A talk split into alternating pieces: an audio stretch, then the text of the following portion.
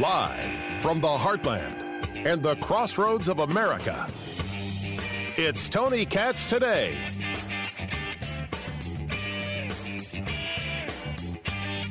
I haven't changed since the very beginning. Lockdowns are an absolutely terrible and horrific idea.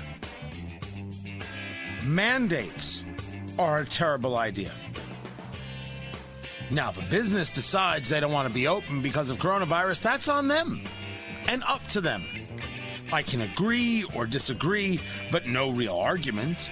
It's their choice. People and reminding them to wear masks, reminding each other to wear masks is just fine. A governor or a mayor utilizing the bully pulpit, the president utilizing the bully pulpit as, as a reminder to tell people to wear masks. Fine by me. Mandates are something different. It seems that as we have gone along this past year, year now really, of coronavirus, what we have seen is people try and engage levels of control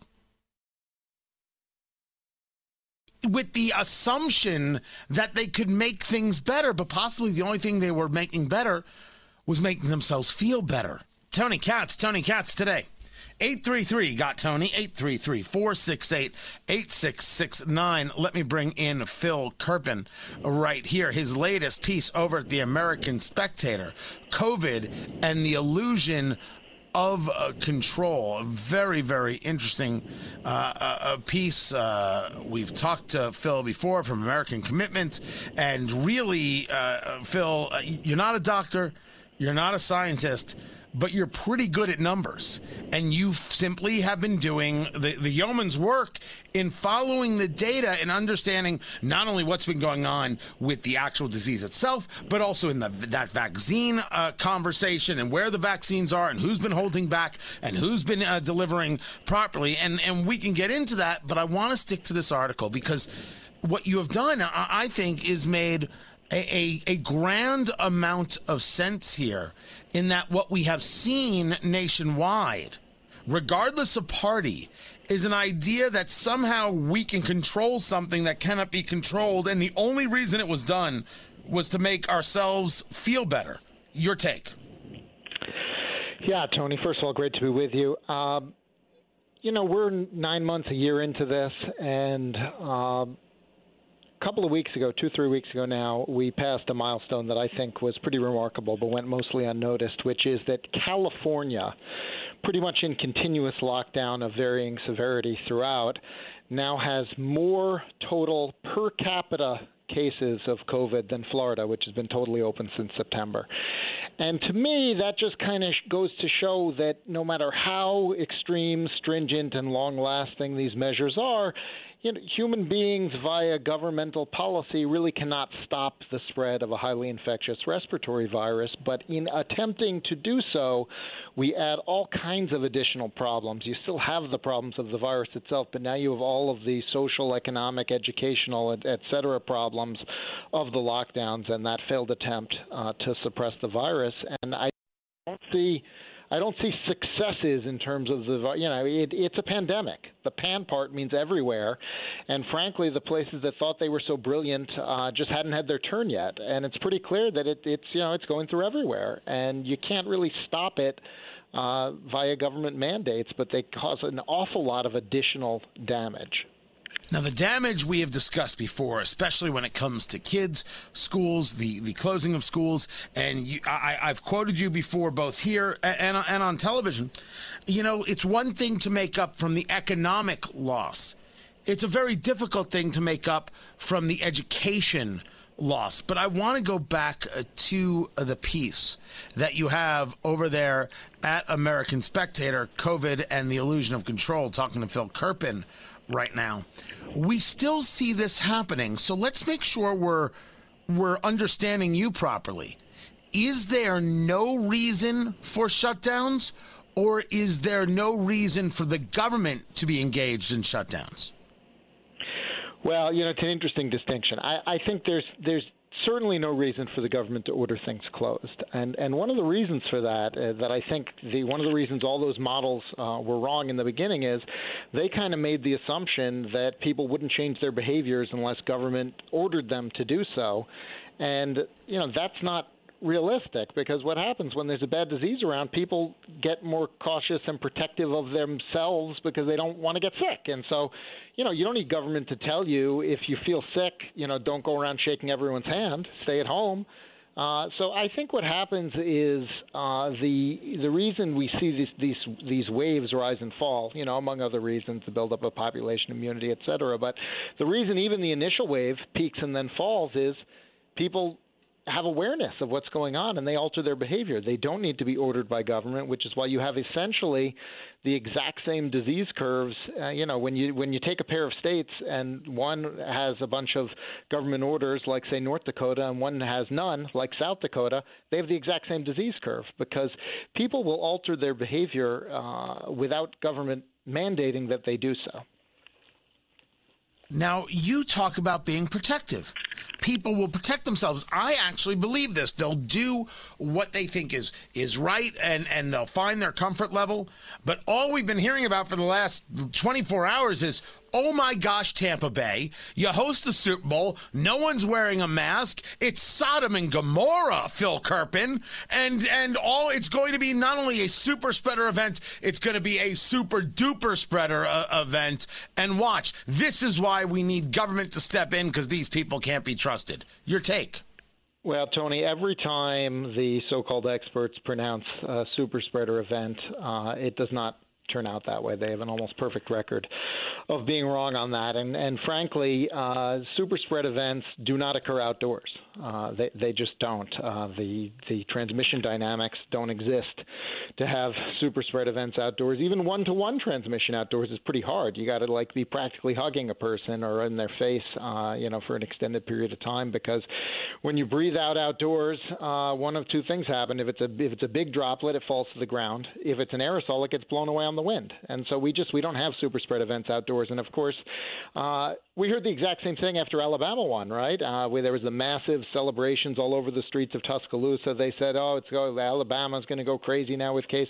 Alabama cases are straight down over the last month, uh, which is basically uh, like everywhere else in the country, really everywhere in the world, is very sharply down right now. And so I think that um, it's I don't know exactly what's happening right now, if it's just end of season or if it's we've finally reached some population immunity or, or what is happening. But for the first time, we're seeing declines, pretty sharp declines, pretty much everywhere. And my hope is that. Uh, you know, will get the vaccine widely distributed enough during this sort of lull where the virus is retreating everywhere so that we won't have another major epidemic and uh, this will be the end of it. Talking to Phil Kerpen. You can find more from him at AmericanCommitment.org and the Committee to Unleash Prosperity.com, along with Steve Forbes, Steve Moore, and Dr. Arthur Laffer. Let us get into the idea of the vaccine itself because all we hear from the Biden administration, all we've been hearing about for the last week is uh, no plan, had to start from scratch. The vaccine wasn't there. There was there was there was no strategy from the Trump uh, administration. What it looks like to the outsider looking in, that they're trying to reset the idea of um, expectations. Right, politics being an expectations game, so they can lower the expectations and exceed them, as, so they can then take uh, the credit for doing all the work of getting the vaccine out there. As you've been studying this issue issue. What's going on with the vaccine? What's going on with the states and the vaccine? And is the Biden administration right or wrong? Well, first of all, the Biden administration is just continuing what the Trump administration was doing on uh, vaccine supply and distribution, which is smart because the Trump plan was a good plan, uh, essentially to have the manufacturers ship directly to the states and have the states manage the distribution. And of course, you know, Trump was already doing over a million vaccines a day shipping uh, before Biden took office, and he said, "I'm going to be very ambitious. I'm going to raise his million a day to 100 million over 100 days." And uh, of course, everyone sort of laughed and said, "That's like literally the same number as what Trump's already doing." Uh, although we have, we're we're up around a million and a half now, and so there, it has increased increased, uh, and so the supply is coming. And uh, Johnson and Johnson is applying for their one-dose vaccine uh, emergency use authorization. I believe they applied on Friday, and so and in a couple of weeks we'll get FDA will rule on that. Most likely they will issue that, and uh, they're going to have probably 10 million right out of the gun, and they're going to have 100 million by mid-year. And so supply is there largely and is coming. We're going to be probably within a couple months where anyone who wants it can get it. And my view is once we're at the point where anyone who wants it can get it, there should be no restrictions or rules or limitations of any kind on anything because look, we have an effective vaccine. If someone wants to get it, they can get it. If somebody else wants to take the risk of getting the virus instead, they can make that choice. But I don't think we should have society wide restrictions anymore once everyone who wants the vaccine can get it. And so I, I, I'm really going to be pushing that point. I don't think it should be about some specific percentage of uptake because if someone doesn't want it, that's that's your choice. It's a free country. All of that said, Tony, some states are doing much, much better than others in terms of getting it to their senior population, which is where almost all the serious disease and death is with COVID. And you are right at the top of the list there uh, in Indiana. You were the first state over the weekend to vaccinate more than half of your state senior population. Uh, in Indiana, you use an age 70 cutoff in your reporting. So uh, you're over 50% of every Indiana resident age 70 has at least got the first dose of the vaccine. You were the first state to reach that level. Uh, Alaska was the second today, and you know it's a lot easier in a state like Alaska that only has you know 50,000 70 plus residents in a state like Indiana with over 700,000. So it's uh, you should be pretty proud of the distribution that you've got there and the job that uh, the governor and Kris Box have done putting that program together and getting it out. And you know, you know it's, a, it's a funny thing. You, you, bring up it's an even higher percentage. So you guys are the leaders. You're, you're really you, killing it in terms of you know getting it to people who are the most vulnerable. And certainly, I disagreed with with Governor Holcomb on on levels of shutdown and lockdown. But we have talked about how incredibly well these things are going, and I will give all the credit where it is due because why not? I'm not interested in getting in a fight over these things. I'm interested in celebrating celebrating good news. As you see it, though, before I let you go, What's been different in Indiana? Now, certainly that you can argue that there is just like a difference between us and an Alaskan population. There's a difference between us and New Yorkan population. But there's clearly something that Indiana did very, very right very early. And I'm interested in best practices and how can other states emulate it as you see it, what is what is it that they've done right? What is it that other states have done right versus what other states have done wrong? I think the states that have done a really good job have uh, one thing in common, which is uh, they had a relatively simple age based distribution system rather than a very complicated multi category, this person's more essential than that person kind of system. And you look at some of the more liberal states that, uh, you know, early on, the CDC's advisory panel basically said, don't do it based on age because old people are more white than younger people. And so if you do it based on age, it's going to, you're going to, uh, you know, unfairly disadvantage minorities and sort of political correctness uh, prevented having the simplest, most effective distribution and the states that have done a good job have been the ones that kind of said, you know what, we are going to get our healthcare workers done first. Every state did that, but then we're going to basically do it by age, starting with the oldest and going down. And Indiana started with 80, then went to 70. Been very, very effective in using that age-based distribution. Florida did it a little differently. They just said everyone 65. We're open right away. They created massive demand among their huge senior population. That's worked well for them. Louisiana's been an age-based distribution. It's worked